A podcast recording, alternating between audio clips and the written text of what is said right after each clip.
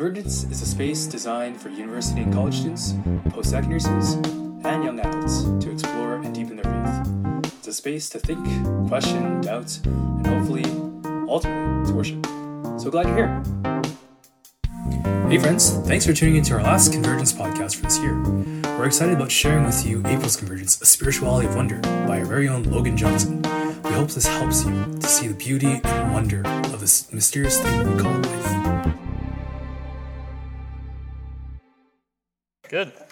Amazing. Awesome. Man, I'm so excited to be here today, and it really is such an honor. I feel like this has been the place where so much of my like undergrad has been spent.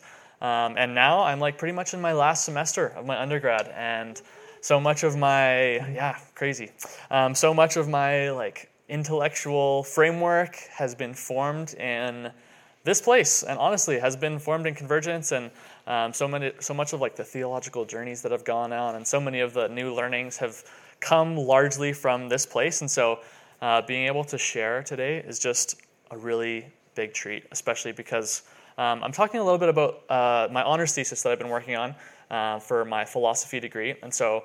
Um, if you say that you know your degrees can't coincide with your faith, you're definitely wrong. Um, obviously, it's a little bit different because I am in philosophy, um, and but I've been writing my paper on.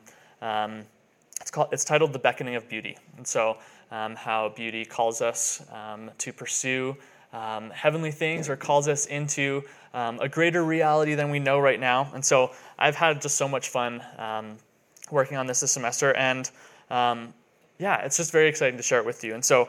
Um, before we start, I just want everyone to close their eyes and to contemplate a moment uh, where they were in wonder, a moment where they experienced beauty that left you in awe.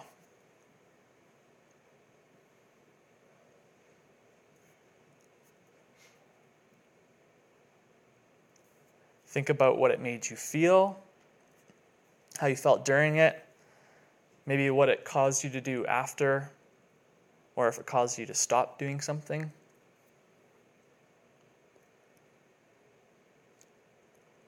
Maybe it brought you peace, maybe it brought you a picture for your future.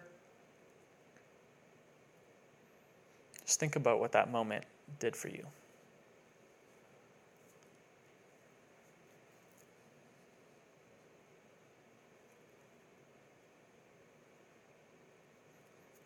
Cool. So I want you to hold that with you.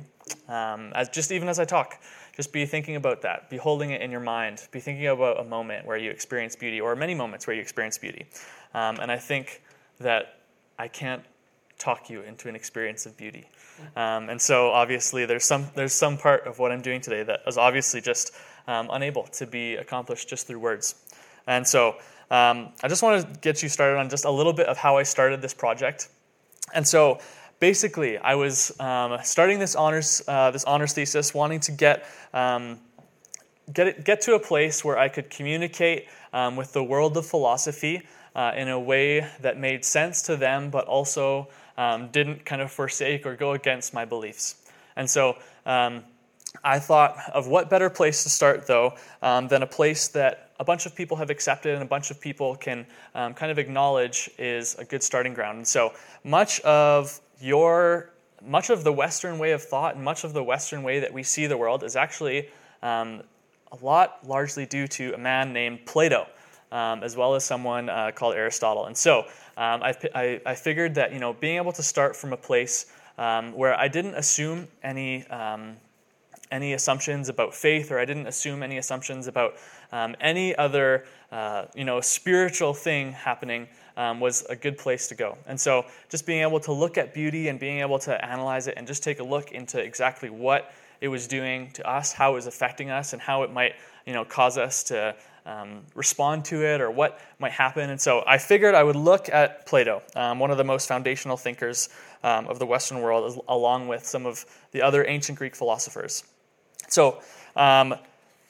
Probably many of you don't know as well, but Plato actually was um, the, the philosophy of Plato and the philosophy of Aristotle was actually the stage um, of which Christianity appeared in. Right, so it happened just a little bit before. They were around just a little bit before in like uh, 400 to 300 um, BC before Christ or in before the Common Era, and so um, this was actually a large. Um, a large kind of scope of what the Greek world was at that time, which, as many of you know, is kind of where the gospel really began to flourish. And so, um, this is a lot of the layout for what some of the some of the Christians began to take on. And so, Plato influenced some of the most influential theologians like uh, Augustine, and even some of the most uh, kind of modern thinkers like Descartes as well. Um, and I'll stop name dropping philosophers because I've probably you know already lost a few of you at just this little uh, at this little philosophy talk. Um, but I say all that just to show um, that Plato began to explore something that people thought was true. Um, you know, he was onto something that is stuck around, you know, for 2,000 years, that people have actually held on to that, and much of um, our world has been, uh, our, our Western world has been founded on thinkers like Plato. So, ideas about the soul, about a heavenly realm uh, that contained the pinnacle of forms, as he called it, such as beauty and goodness and truth. And every time I hear that, I'm like, that sounds a little bit like God. Um, you know, the pinnacle form of beauty and goodness and truth.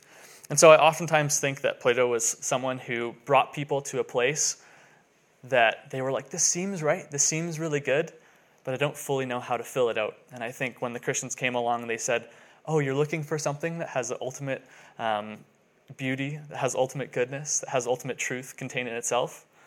Maybe that could be God. And so I think the Christians kind of came into this landscape of this uh, you know, Greek philosophical world um, and kind of showed them that, hey, maybe there's something, um, maybe there's something here. Maybe there's something that you can tap into um, and something that um, actually could really um, be true and actually be worth um, following.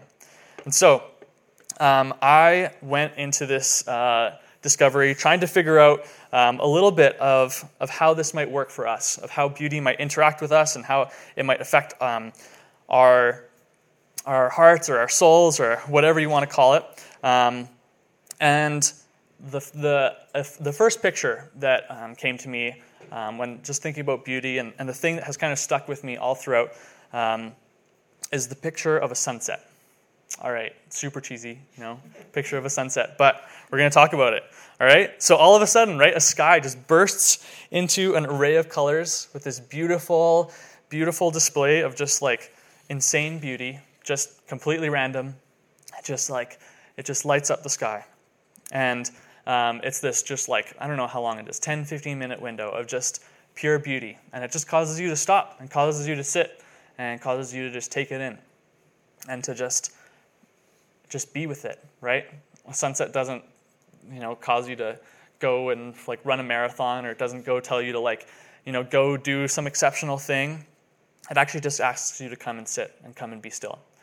And the thing is, the weird thing is about the sunset is that if we were to look at this purely from an evolutionary uh, perspective, or only concerned of like things of this world, a sunset might be the most irrational thing we could imagine. Right? If you think about a sunset, the cold is coming. It should scream to you, get shelter. You know, a, a, when the sunset is coming, it means that actually you need to be getting home. You need to be getting into cover where you can be warm and safe and where you know that you will be okay. Also, the sunset should be a marker of like the predators that are coming out, right? There's going to be ferocious animals that are coming out into the night that you should probably take cover for. The sunset should actually bring fear. It should actually be something that we look at and like scream and like run the other way, like, oh no, the sun is setting. But instead, it causes us to sit and it causes us to just take it in.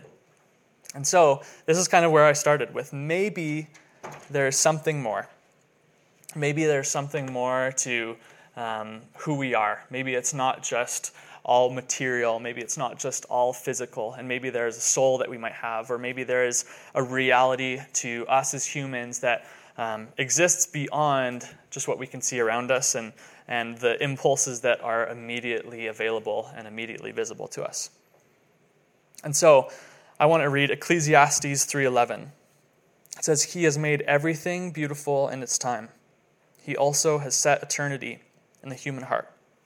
Yet no one can fathom what God has done from beginning to end. Now, I want to say today that the experience, uh, our experience of beauty actually taps into a part of the eternity that has been set in our hearts. That we have been given a glimpse of what the kingdom of God can be like every time we're able to perceive beauty, every time we're able to reach just a little bit closer to a beautiful thing, every time we're able to, you know, experience beauty and, and pursue it and chase it and, and desire after it. It's actually a part of the eternity that God has set in our heart. And that when we see beauty, you know, we long to ultimately exist within it. And it causes us to wonder how we might move to it just a little bit more. And now I'm, I am confident that the kingdom of God is a place full of ultimate beauty. That ultimately, when we are in heaven, we will find um, unending beauty, that we will be in con- just a constant state of just wonder, um, of awe.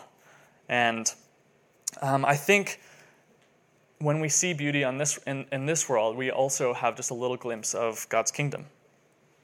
And um, I also think that more um, than just that, more than just us seeing a little glimpse of the kingdom, I think it also changes our minds. It also leads us um, to truth. And I know that might be an interesting thing, but um, I, I know one of my favorite religious studies profs, and actually some of you heard him say this exact quote uh, for those of you who are at the Songs of Justice. Um, but all throughout university, I took a bunch of classes with him, and I could, I could honestly tell you that it was probably in every single one um, of his classes he made this joke that no one reads academic papers. that maybe two people read academic papers, you and the person you co wrote it with. Um, but everyone listens to music. And that was uh, one of my professors, Craig Ginn. And if you want to change someone's mind, you should sing it, not write it. And I actually don't think um, this is just bad epistemology on our part. Epistemology is just uh, ways of coming to belief, so ways that we find knowledge. I don't think it's just bad ways of coming to knowledge, but I think it actually shows something about how we are wired. We are led to believe by beauty, and we're led to change our minds by beauty. This is because there's, a, there's an aspect of beauty that is just true for the way that the world is. That God actually created this world interlaced with beauty on every single corner, in every single little corner. That He has actually infused it with beauty. That, that we actually, when we experience beauty, we perceive a greater part of the reality of this world. That the reality of this world, the way things are, is not just simple, is not just this surface level um, experience of atoms together, that there is actually something deeper, that there's beauty interlaced in this world. And, you know, God created the world in beauty, and the truest of things um, are beautiful. You know, actually, Nietzsche said um, this one quote that said, Surely there must be ugly truth. And I disagree. You know, I think that maybe truth is beautiful. That maybe that when we actually come to realize um, the truth of the way that the world is, it's actually deeply, deeply beautiful. That there's actually a part of how things are that God has written into everything, that things are beautiful. That when we discover um, beauty, we discover a part of the way that things are, a part of truth. And when we experience truth, when we discover truth, we're actually moving closer to beauty that we're actually experiencing a little bit more beauty. And I have seen countless of times in my philosophy classes the most sound and well thought out proofs um, convince and change no one's mind. I have seen, you know, um, you know, proofs that just on every single corner, every single, you know, problem that you could run down, you could go left or right, and, and it would bring no problems, and they've already answered that question on, when you've turned that corner, and you walk out of the class and nobody has changed their mind.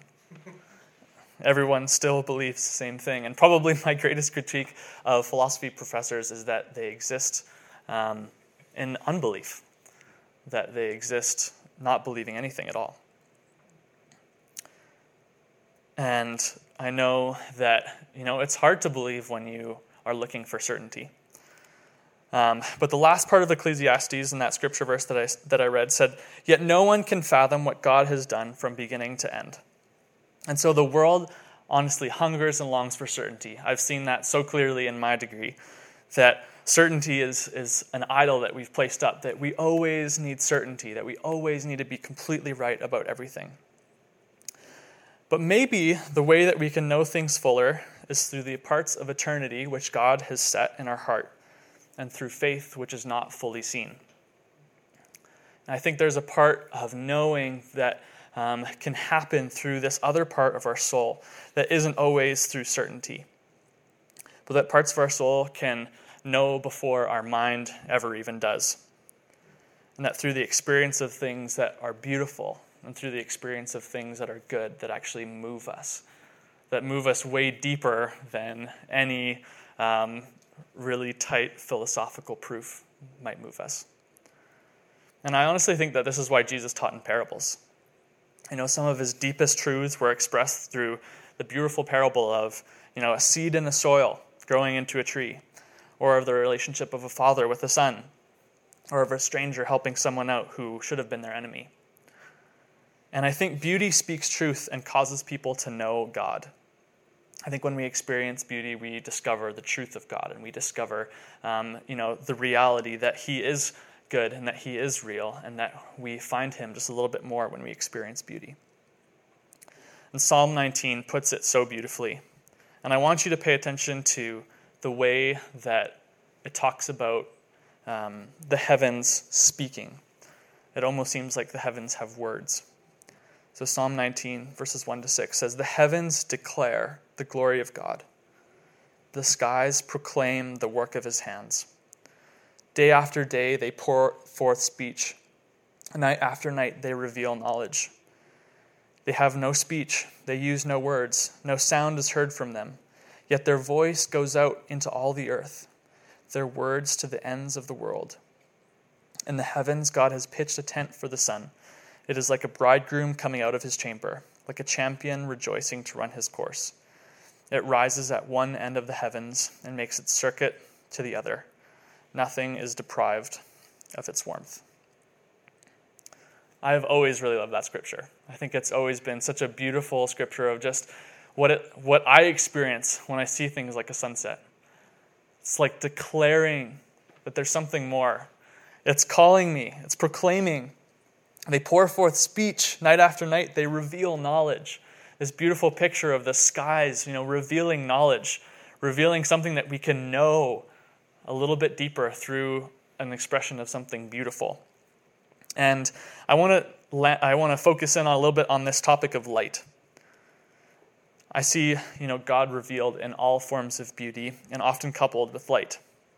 I know even standing in a church with like stained glass windows, I've been in some amazing churches that, you know, you see light streaming in through stained glass windows. And you know, I think even in some of our maybe evangelical churches, we try and emulate just a little bit of that with some of the lights that we have. And maybe it's not always the most, uh, you know, authentic or pure, but I think in some way we're reaching towards that um, that pure light that we know is an expression of beauty, that we're trying to capture just a little bit of that beauty that we experience through light. You know, I think um, natural light is one of the most beautiful things that we can experience. And I, I think of, you know, the sun, I think of the stars, I think of the moon. They're just light and some of the most beautiful things that I know I perceive, or I can think, I can picture a time uh, sitting beside a stream and a mount, like on a on a mountain, and just like I can see the beams of light just streaming through the branches, and just the way that it just like I don't know the way that it just beams through. It's just like man, light is just purely beautiful. And there's also something about how light lets us see everything else that's beautiful, right? That everything that we see that's beautiful has to be illuminated by light. You know, even when I look at, when I think of water, right, the way that light just shines through the water, the way that it gets reflected and it gets shown so beautifully. Oftentimes, I think some of the most beautiful places are by water. Or even the mountains, right? They just stand so tall and they just absorb all that light. They just take it all for themselves, leave massive shadows behind them, but they just absorb all that light. And we just get to see these beautiful mountains just standing above. We see beauty because of light, and light itself is also beautiful. And that's why I think I love John 1. And every time throughout the New Testament that it speaks of Jesus as the light of the world or uses analogies of the light. John 1 1 to 5 says, In the beginning was the Word, and the Word was God, uh, was with God, which is actually logos, which is a very Greek philosophy term. Uh, word is logos. And the Word was God. He was with God in the beginning. Through him all things were made. Without him nothing was made that has been made. In him was life, and that life was the light of all mankind. The light shines in the darkness, and the darkness has not overcome it. So I think as Jesus enters this world and um, as he enters each life a little bit more, I think beauty becomes a little bit more clear and a little bit more vibrant as we, um, as we, you know, as, as, as his kingdom comes just a little bit more. I think that this picture of God as, as Jesus as the light, as him coming and bringing light to us, is a beautiful, beautiful picture of the beauty that he brings. And I also believe that whenever you know, he enters a heart, I think things become more beautiful everywhere you look. Right? That as even as you accept Jesus into your life, as you um, ask him to come into uh, in, into your life, the the vibrancy of the things around you just just gets illuminated. That beauty can be enjoyed on such a deeper level that it actually becomes um, transformative for you. That it can actually be an experience that moves us and that brings us a little bit closer to God. And, you know, I think our relationships can become beautiful and whole and complete. Our souls become beautiful to the point where, you know, it's recognizable from other people. You know, I think we instinctively say, oh, that person has like a, a beautiful heart or like a beautiful soul. And it doesn't really make sense for us to describe it that way if it weren't for something um, deeper, if it weren't for something that we perceived um, as deeper. So the light of Jesus changes us and cause, causes us to be transformed in every way. And Jesus doesn't just transform us, but he also transforms this whole world through his light, through his beauty. Isaiah 55, and this one's for you, Daniel, um, says, You will go out in joy and be led forth in peace. The mountains and hills will burst into song before you, and all the trees of the field will clap their hands. instead of the thorn bush will grow the juniper, and instead of briars the myrtle will grow. This will be for the Lord's renown for an everlasting sign that will endure forever. The mountains and hills will burst into song before you, and all the trees of the fields will clap their hands. I love that line. I think it's so great. Just this proclaiming, this, um, you know, this sign of just um, all the beauty of the world, just proclaiming God's goodness. And I think um, this analogy of light, once again, brings together uh, the concept of beauty so completely. Light illuminates and make things clear, helping us see the truth, like I had said before. And light also brings goodness. Now, if you're familiar at all with Plato, there might only be one or two. um, the sun or light actually re- represents something different in his writings, and it's ultimately the form of the good. And similarly, as beauty can be a pathway to truth, I think beauty is also often a sign of goodness things become more beautiful when they, begin, when they begin to move towards um, their ultimate purpose, which is ultimately goodness. I think of a tree in full blossom. You know, one of the things that I think is a great capture of beauty. You know, the tree in this moment is fully living into its purpose, its end, or once again for philosophy term, its telos, its ultimate end that it's reaching towards. It's beautiful when it's fulfilling its purpose. It's beautiful when it's doing what it meant, doing what it was meant to do. And in this moment, it's you know producing other trees. It's bringing a seed for um, for new life to be experienced all around us. You know, and I think we as people also grow in beauty as we live into our purposes as well. You know, we were made to be good. We were made, um, you know, to be with God that you know sin is actually a diversion from our purpose to live complete whole lives. And we are made to be pure and as we grow in this way we also grow in beauty. As we as we walk with god a little bit closer you know we are made to create like god was made to create. That when we produce art or when we create music you know these things contain so much beauty as it's a product of us living into our purpose and a product of us living into our design, what we are made to do, we are made to create. And when you can see, you know, this beautiful orchestra that people have put together for long hours of work just purely for the sake of music. Or I think of Vincent van Gogh. He created all these beautiful artworks and he never received any praise while he was living. Right? He did it for the sake of art. He did it for the sake of creation, for the sake of beauty. And so we are also made to be in relationship. As we grow in love for one another and love for God, we grow in beauty. And this is why others are able to identify something that could be considered beauty in someone, even if not in virtue of their appearance.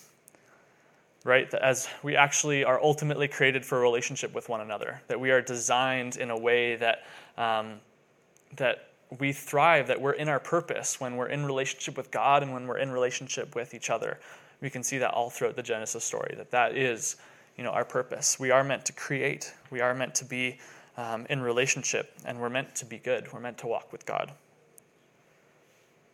And, um, you know, I think when we participate in the authentically beautiful, we grow in goodness and expand in virtue in all areas. You know, we gain a, a greater sense of truth, we gain a, we gain a greater sense of beauty, and we gain a, a greater sense um, of goodness. And ultimately, our souls are made to perceive goodness and truth and beauty. I truly believe that that is what our souls are oriented for.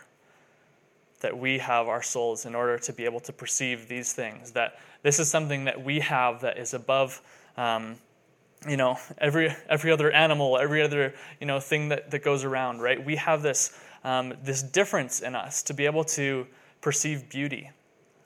I don't think I've ever seen a dog you know, just stare up at a sunset and just, well, maybe because their owner told them to sit, right? But never voluntarily, right? They're always from one place to the next to got to get to the next thing. Or, you know, someone uh, write out a moral code. I guess a bird write out a moral code. You don't really have writings, right? We have this unique capacity as humans to be able to perceive um, beauty, to be able to perceive goodness, and to be able to discern and work through truth, that we're actually concerned with truth. That's part of our souls. That's part of our, our um, uh, God likeness, that we were created in His image. And all three of these things are a way that we um, reach towards, um, you know, being like how we were made to be, um, going into our purpose just a little bit more.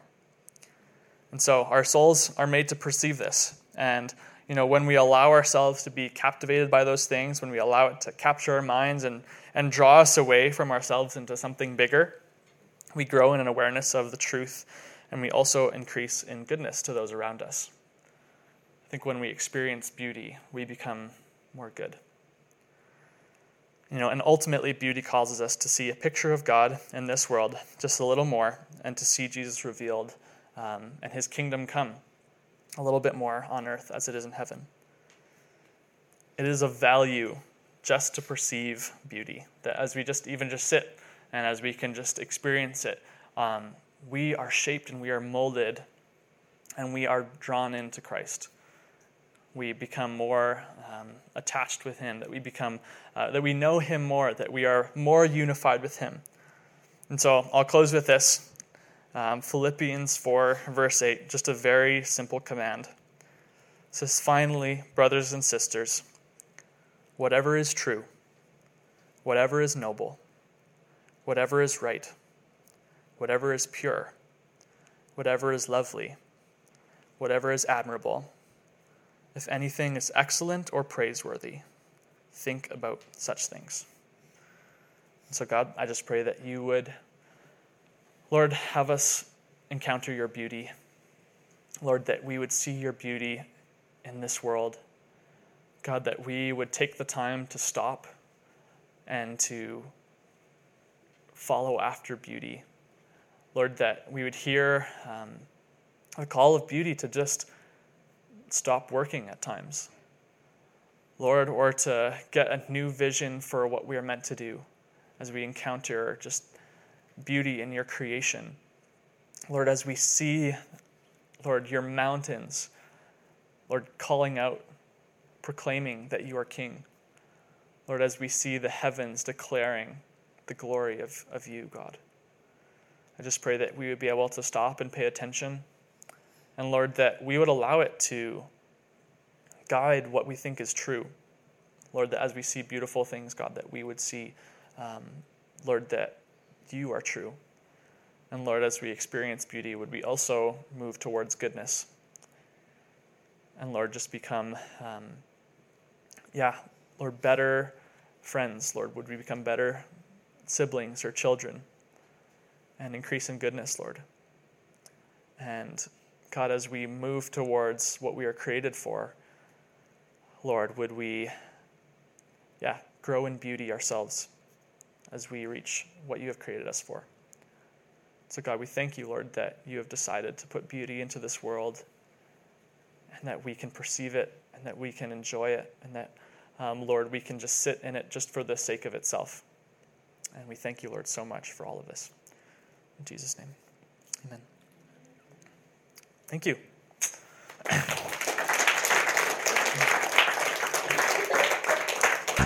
And that's it. That's all, folks. Thanks for catching this episode of The Curtains and tracking with us over the course of this academic year. We'll be back in the fall, so make sure to tune in then. Blessings on you, your summer, your family, and your cow.